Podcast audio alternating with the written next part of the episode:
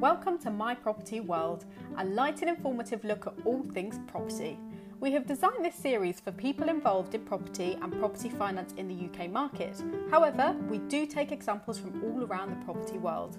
Our aim is for us to make money from property together, whether that be buying, selling, financing, trading, or getting involved in a deal in another way.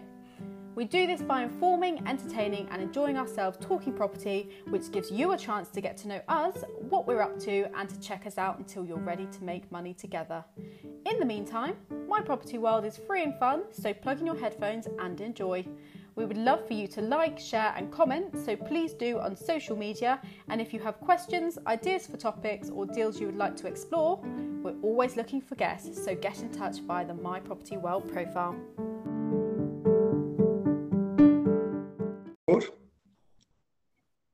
Hello and welcome to another episode of My Property World. We've got a, a deal feature uh, today, and we're going to be talking to Christine Janaway, Chartered Surveyor, um, one of the leading experts in commercial leasing. Um, her, uh, her deal that we're, we're, going to be discussing uh, involves a, uh, a client where, where they have a care home lease deal. Now, now, Christine, uh, where in the country is this? Uh, it was in the, uh, I say, the southeast of England. Okay, and we're we're talking about a care, a, a series of care homes. Yeah, How many portfolio, places altogether? Yeah, yeah. Um, so there's seven care homes and about well over 200 bed spaces altogether. Right, right. So significant enough. Now, uh, are you happy talking some numbers? Yeah, yeah, absolutely. Go for it. Okay. Um, so you've got a, uh, a, a freeholder who has a, a completed um, series of care homes. Yep. What uh, and they want to lease it. Uh, what what are their objectives and what what are the objectives of your your client and uh, and how would you describe your client? And you Sure. you're not Well, allowed to name them. I yeah. understand. But So the the objective of the freeholder was to make sure that assignment of the leases in place happened to someone who was a strong enough covenant to carry on the business because the current leaseholders basically were going bust. Okay, uh, and they needed someone to step in. Um, so my client was a national charity. I mean, hundreds of millions of pounds worth of assets. So you would think this would be a fairly small transaction for them.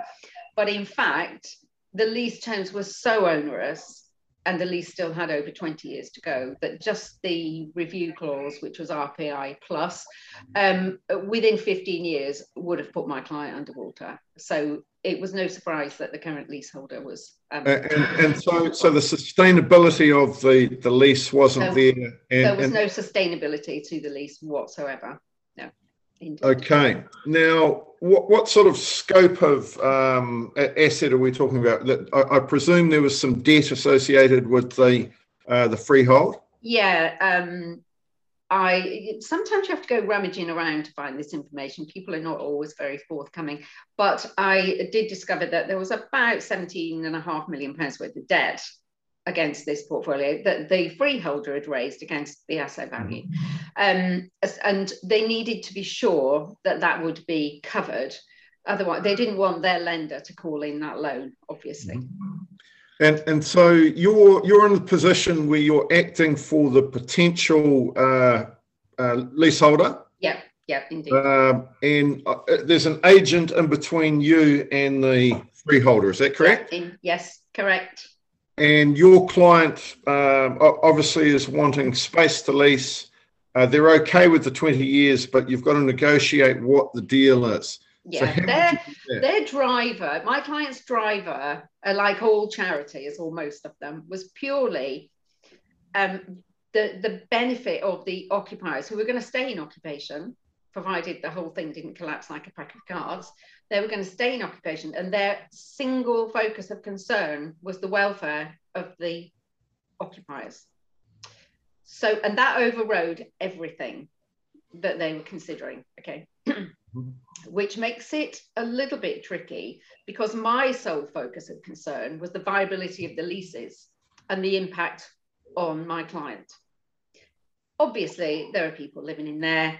I did have concerns, some concern about them, but that was not my primary driver and that was not my role. In acting for the clients, my role was to make sure that when they took the leases, that the lease terms would not prejudice them and that they um, they would be in a position to continue to operate these homes over 20 years, 30 years, however long mm-hmm. they want to operate them. Now, um, so there was now, now, a... one of one of the things that um, you know for a deal to be a win-win, you've got to think about what does the other side want. So what what did the freeholder actually want? What was important to them? The freeholder wanted, first of all, the asset value to be protected. They wanted to make sure their loan had sufficient cover by the asset value. Mm-hmm. And they wanted an operator that was going to be there for the long haul and could make this thing a success. But because of the type of business they were, they they did have a certain reputation in the property, um, you know, uh, world market arena, whatever you want to call it. It feels like a bit like an arena at times. Um, they did have a certain reputation, and and they, although they wanted all those things I just mentioned, they also wanted maximum amount of cash flow. Mm-hmm. So uh, in a way, their position itself was not tenable. They couldn't have those two things at the same time. Mm-hmm. Their agent thought they could. Their agent had probably advised them that they could. But as as is common, when you're when you're dealing with one of the big agents, this was a big London agent, okay, um, and I was a partner at the time in a provincial um, firm of surveyors. You know, quite a number of offices. I I ran one of the one of the commercial surveying teams there. Um, but when you're up against people like that, they often think that you really don't know what you're doing. So and and obviously I'm not a bloke. So there's a, an inbuilt degree of prejudice there, which you have to work harder to get over. First of all, the fact that I am not a man and the fact that I work for a provincial firm, he obviously thought, well, he won't know what she's talking about. And actually, in a way, that was better for me because as long as he continued to think that, um, I was gaining ground the whole time. Mm-hmm. And and so, uh, what what was the value of loans again? So you at 17 uh, and a half. So the freeholder uh, is owed. Seven, oh, sorry, owes. No, the freeholder is borrowed 17 and a half. Yes. Against an asset value, uh, probably valued at over 20 million. Um, right. But it wasn't worth that at the point. And, they wanted and, and um, we're you're under pressure because there's a uh, there's another party uh, getting involved in the background. So t- tell us a little bit how you you use that in the negotiation. Okay. Uh, so so a, as opposed to it being a, a gun to your head in the negotiation. Yeah, no, I, I, I never go into any innovative way. Yeah, I, I, never go into any negotiation thinking I might have a gun at my head. Otherwise, it's pointless, isn't it? Um, so I found out who the other party, the other bidders were, the other potential um, leaseholders, uh, by a little bit of subterfuge, um, which was sending along one of my buildings. So it's quite handy having a team of surveyors, you've got all different types of people in your team, valuers, land agents, and building surveyors. So I sent one of my building surveyors along to have a look around the property, um, ostensibly for um, reinstatement valuation, you know, insurance valuation purposes. And the guy I, I sent one of my building surveyors in particular because he's a very nice chap, very affable, very chatty. Um, and I knew that he would get the job done, and he was fully briefed about what he was expected to come back with the information. So he, uh, bless him, did his job, and he had a quick look round, and he chatted to all the people working in there about, oh, I've heard, you know, um, there's something, you know, and they were all, oh my God, it's so worrying. We don't know what's going to happen. Um, there's so many people been coming, right, looking round and doing this and doing that. We were worried about who you were. Oh, I'm just here to do an insurance value. Oh, okay. So who are these Are other? Oh, who are they? I might know them. Oh, it's such and such um, for such and such. So then I got the name of the other potential um, assignee. And then I was able to do all my research into the strength of their business, um, they the way they operated, um, and how what the strength of their covenant, as we say, for the purpose of the valuation. So, mm-hmm. say the rent was going to be a million pounds per home, seven million pounds a year. Um, to value that cash flow, use an investment yield.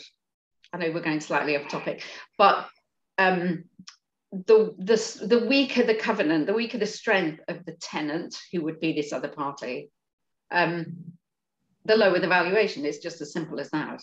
So I knew with my client as the leaseholder, the year, the investment yield would be would be we're talking about a completely different number, and the capital value resulting from a half of that cash flow would result in a, a much increased capital value, um, well over 20 million. Whereas with the other party, they may be paying more rent, but the investment yield was completely different and the value was under the amount of the loan. So at that point, I knew I couldn't lose this game of poker. And it was a bit like a game of poker.